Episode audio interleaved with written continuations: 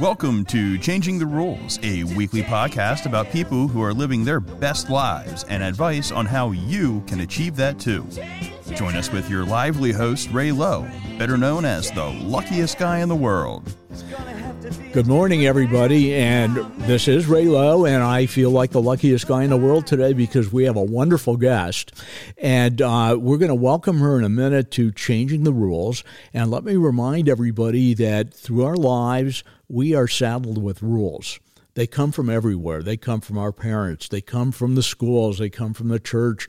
They come from jobs. And the next thing you know, we have rules, and rules tell us you're allowed to do this or you're not allowed to do this. You don't get any freedom out of rules. So, the luckiest people in the world are those people who have figured out how to choose from this set of rules that we've been put together and choose which ones work for them and which ones maybe they want to get around. And uh, every week we feature one of the luckiest people in the world, and we have one today. And um, uh, Alexandra Kois is one of the luckiest people in the world because she has designing her own life and she's taking control of it and she's living it under her terms. So, welcome to Changing the Rules, Alexandra. Thank you. It's great to be here. Yeah, and you're out there in the sunny city of Chicago, right? That's right. Okay. So you have an incredibly interesting background, but it was rather mundane in the early years. You you were doing what you were supposed to do, weren't you? That's right. So it was um, quite different from the entrepreneurship path that I'm on now. So I started off um, studying uh, foreign service at Georgetown University in Washington D.C. You know, more traditional path than I'm on now and right out of college worked for Deloitte Consulting, doing primarily government work um, for a couple of years. And after that, I kind of followed the path um, to Blue Cross Blue Shield. At the time, um, the Affordable Care Act was being implemented, and there was a lot of regulatory and operational work to be done in healthcare. And I liked the field and liked the work I was doing, so I made the transition to Deloitte from Blue, to from Deloitte to Blue Cross Blue Shield. Um, and as you can see, I was kind of someone who took things one step at a time, kind of, um, you know, followed where the path led me and where the opportunities that were open to me went. Um, and someone who was very comfortable working in large organizations, you know, um, having a stable, steady job, you know, a predictable role, and, um, you know, someone who is comfortable operating as one piece in a very large puzzle. And now I, um, you know, a couple of years ago, as you mentioned, I took control and sort of dove into um, the the world of starting my own business. So that has been quite a change, but an exciting one. Yeah, and and you had salaries before, and now you don't right. have salaries, right? But there, there was a clue here. See, when you studied foreign service, we knew maybe mm-hmm. you didn't know, but we knew you were going to be a spy right? And so, there you go. And and so we knew you were going to take off on your own. It was just a question of time. So we yeah. had an event that occurred, and you know the interesting thing about the luckiest people in the world is usually they start in a mundane kind of a thing, and it's not that they hate where they are. It's just that they maybe are not excited where they are. And then mm-hmm. something happens, and that, that event creates an opportunity. So tell us about that. Yeah, I would love to. So for me, the spark for making the switch was an experience I had um, that prompted me to start my business. And my business is in the funeral services industry. We're in the business of um, creating celebrations of life and transforming the traditional somber funeral home or somber funeral service into an uplifting celebration of life. And the spark for doing that was my uncle passed away. It was about five years ago. And he was the type of guy who was always the life of the party. So the traditional somber funeral environment didn't feel like the right place to gather for him. Um, so my family and I um, gathered in his favorite restaurant and we had more of a celebration of life. But that was a lot of planning to take on, you know, while we were grieving. And it occurred to me after that experience that there really weren't services out there for families who were looking for a non traditional um, environment or experience to celebrate their loved one. So I created that service. Yeah, you know, most people don't think about this. They don't plan, and and uh, I've had two interesting events that kind of play on this. Uh, I was at a memorial service not too long ago, and it was a pastor mm-hmm. of a church. Uh, he was a friend, and he died over the age of 100. And Amazing. I didn't know this, but he had planned his own memorial service. He had decided which hymns were going to be played. He decided who was going to be the, the, the singers in the in the group. He decided on everything. And it made it a whole lot easier for his kids because everything was thought out in advance. Uh, the second thing is, I live in a place right now of it's a senior citizen community, and a lot of people are here because they wanted to make their health care choices so their kids didn't have to make them. And mm-hmm. and you know again it's it's a similar kind of thing. All of a sudden somebody gets sick and everybody's got to run around and figure out where do we what do we do with this, right? right? So I find what you're doing uh, amazing. Uh, I never really thought it through, but it just makes sense to do this. So, yeah. so go on and, and, and, and, tell us a little bit about how you help people plan, and then uh, tell us about some of the events that you've created and how you do that. Yeah, I would love to. And I, I love that example that you gave about your friend who planned his own, you know, funeral, memorial celebration, because that's, you know, talk about um, taking charge of your life, you know, that's really defining your legacy, you know, when you pre plan for yourself and define how you want to be remembered. So I love that. And that's exactly what we work with families to do. We help them um, curate and design their own celebration of life experience unique to their life, their identity, and their values. So I'd love to give a few examples of um, things that we've planned to help paint the picture of the variety of services that we help bring to life. Yeah, you know, um, before, you, before yeah. you go there, go back a little bit. So when you are doing sure. planning, are, are you doing planning with the relatives of a deceased person or are you doing planning with the people that haven't died yet and are thinking ahead? It could be either one. Some families approach us after a loved one has passed away, and others approach us wanting to pre plan for themselves. Okay. All right. And to, to give a little bit of background about what our offerings are. So I mentioned a little bit earlier, um, you know, we're in the business of transforming the funeral into an uplifting celebration of life. And we help families gather in non funeral home environments. So we offer an array of packages that help people gather in um, parks, theaters, museums, live music venues.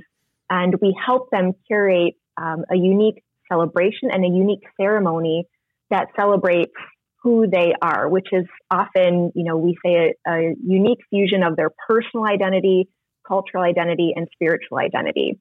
And some of the ways that we've done that in the past, um, one that comes to mind from a recent uh, service is um, we planned a celebration of life in a local history museum. And this was for a woman who loved art and culture and history and we created a museum exhibit um, focused on her life. And we brought dozens of items from her home into that exhibit. Um, you know, furniture she painted, journals that she wrote in, clothes she wore, pillows she sewed, um, photos from her life, and each item had a sign next to it, just like you would experience in a museum gallery, explaining the significance of that item in her life. Um, another example is we've held a number of ceremonies in local movie theaters. And we like to say that these are, um, you know, for larger than life personalities fit for the big screen. And in those examples, um, the guests are sitting in theater seats instead of sitting in funeral home chairs. And the speakers are at the front of the theater giving their remarks while photos and videos are playing on the giant movie screen behind them. Um, we've also done outdoor celebrations of life for people who love the outdoors or want to be surrounded by, you know, the the peace or the beauty of nature to to honor their life. And those have sometimes involved um, you know, balloon releases or waterside ceremonies. So we've done some really beautiful things that really help surface the unique elements of, you know, the person who passed, their identity and how they or their family want to remember them. Okay, so so you have a wide range of things here. So somebody can plan this thing relatively inexpensively and have a party in their backyard, in a sense.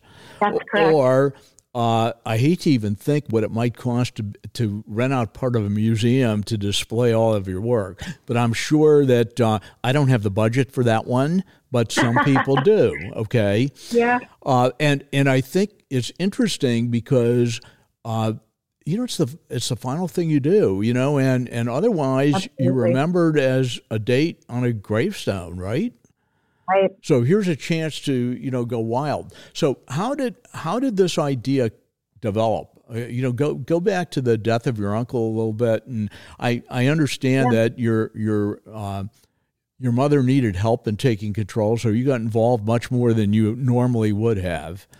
And That's right. and how did you envision what you wanted to do? You know, what was, what was kind of the brainstorming that went through?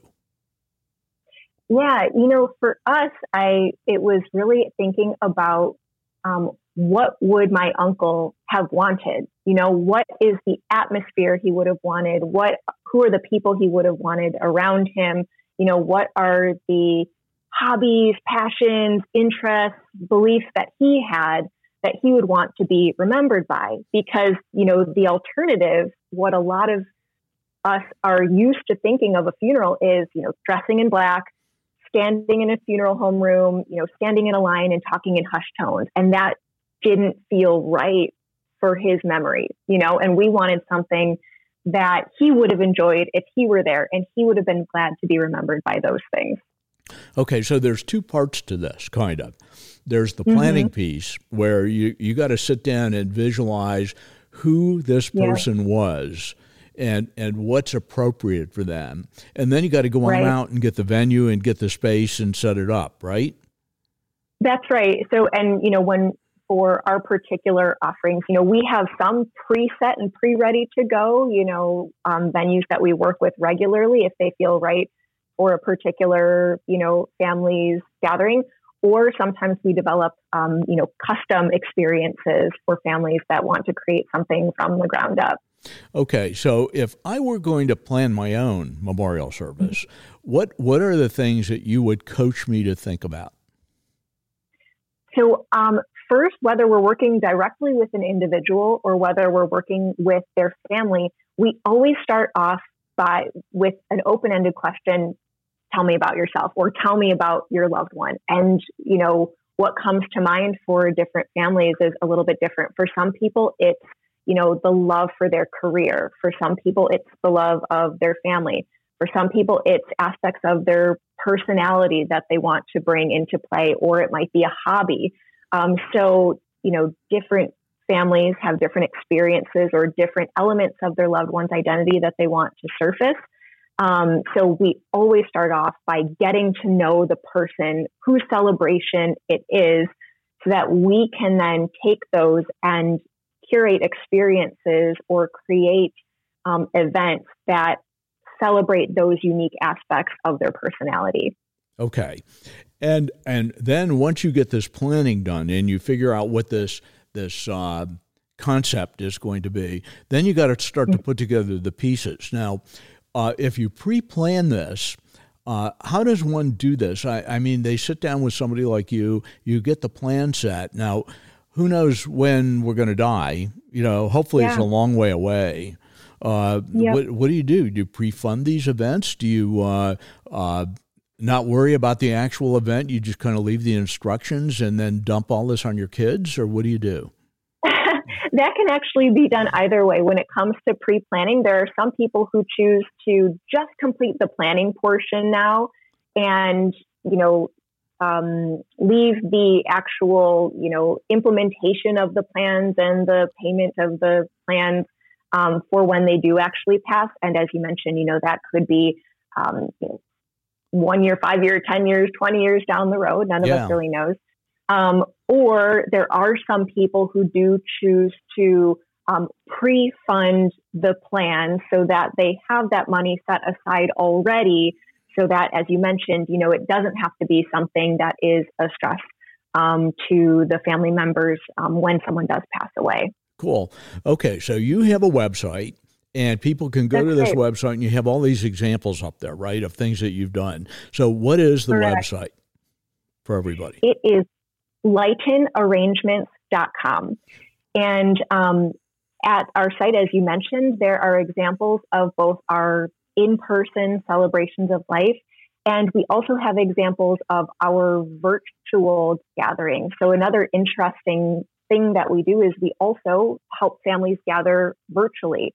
Um, this was something that started during the COVID era, um, but we're still seeing, even as things open up, a lot of families choosing to gather online for that ceremony and for that celebration um, because so many people, so many families are spread out across the country um, or even around the world. Um, so virtual tends to be, you know, a way that those types of families can come together, you know, in community for healing and for celebrating their loved one's life. Um, we also hear that virtual is a more can sometimes be a more manageable planning and gathering experience for people who are you know juggling multiple things. I had um, one woman one client say to me you know i am trying to work a full-time job be a mom to my kids um, grieve my dad and i need you know help with this. And the idea of doing this virtually is something that feels more manageable to me than in person. So that's another example that you know that you'll see on our site of services that we can offer great now you've built this business already you have what eight people that work for you now and and so you're doing this for lots of people but uh, so that's mm-hmm. where you are now and i think i think it's a it, it's a great thing for people to think about. Uh, what about the future? Where are you, where are you going with all this? What's what's the dream? What's the plan? What's going to happen? Um, the dream is to create the next generation of the funeral industry and to make Lighten the gold standard for what it means to plan and hold a celebration of life for a loved one. And there are two ways that we're doing that. One is awareness, um, and two is modernizing the planning experience. So, on the awareness side, um, it's about um, educating families and raising awareness that the funeral home isn't the only option. If that doesn't feel right for you and you're looking for something more uplifting, um, there are options for you. On the second side of things, um, we're we're modernizing the planning experience, and we do that with a blend of personalized care and innovative technology. So we currently have an online planning portal that allows families to make arrangements from the comfort of their own homes um, at any time that's convenient for them. And we also offer video conference consultations and planning sessions um, so that um, you know again families don't have to come to an in-person environment as the, tr- the um, traditional industry is run. Yeah. Um, they can plan at the, the place and the time that's convenient for them and still have the guidance that um, a professional planner can offer. Well uh, it's a very interesting way of looking at a phase of our life that we're all going to enter at some point in time. And and I th- I think uh, you're you're a perfect example of one of the luckiest people in the world. Uh, I think you show the enthusiasm of doing something you love to do, something you're excited about doing. And thanks for being with us. Unfortunately, we're at the end of our time here, and uh, we're going to have to have Luke sign us off. But uh, thanks again for being with us. And again, the name of your website is lightenarrangements.com. And people can get in touch with you through there, right? That's correct. And our phone number for those who are phone friendly is 312 373 0847. Okay. Thank you so much for being with us. It was great to be here. Thank you. Thank you for listening to Changing the Rules. Join us next week for more conversation, our special guest, and to hear more from the luckiest guy in the world.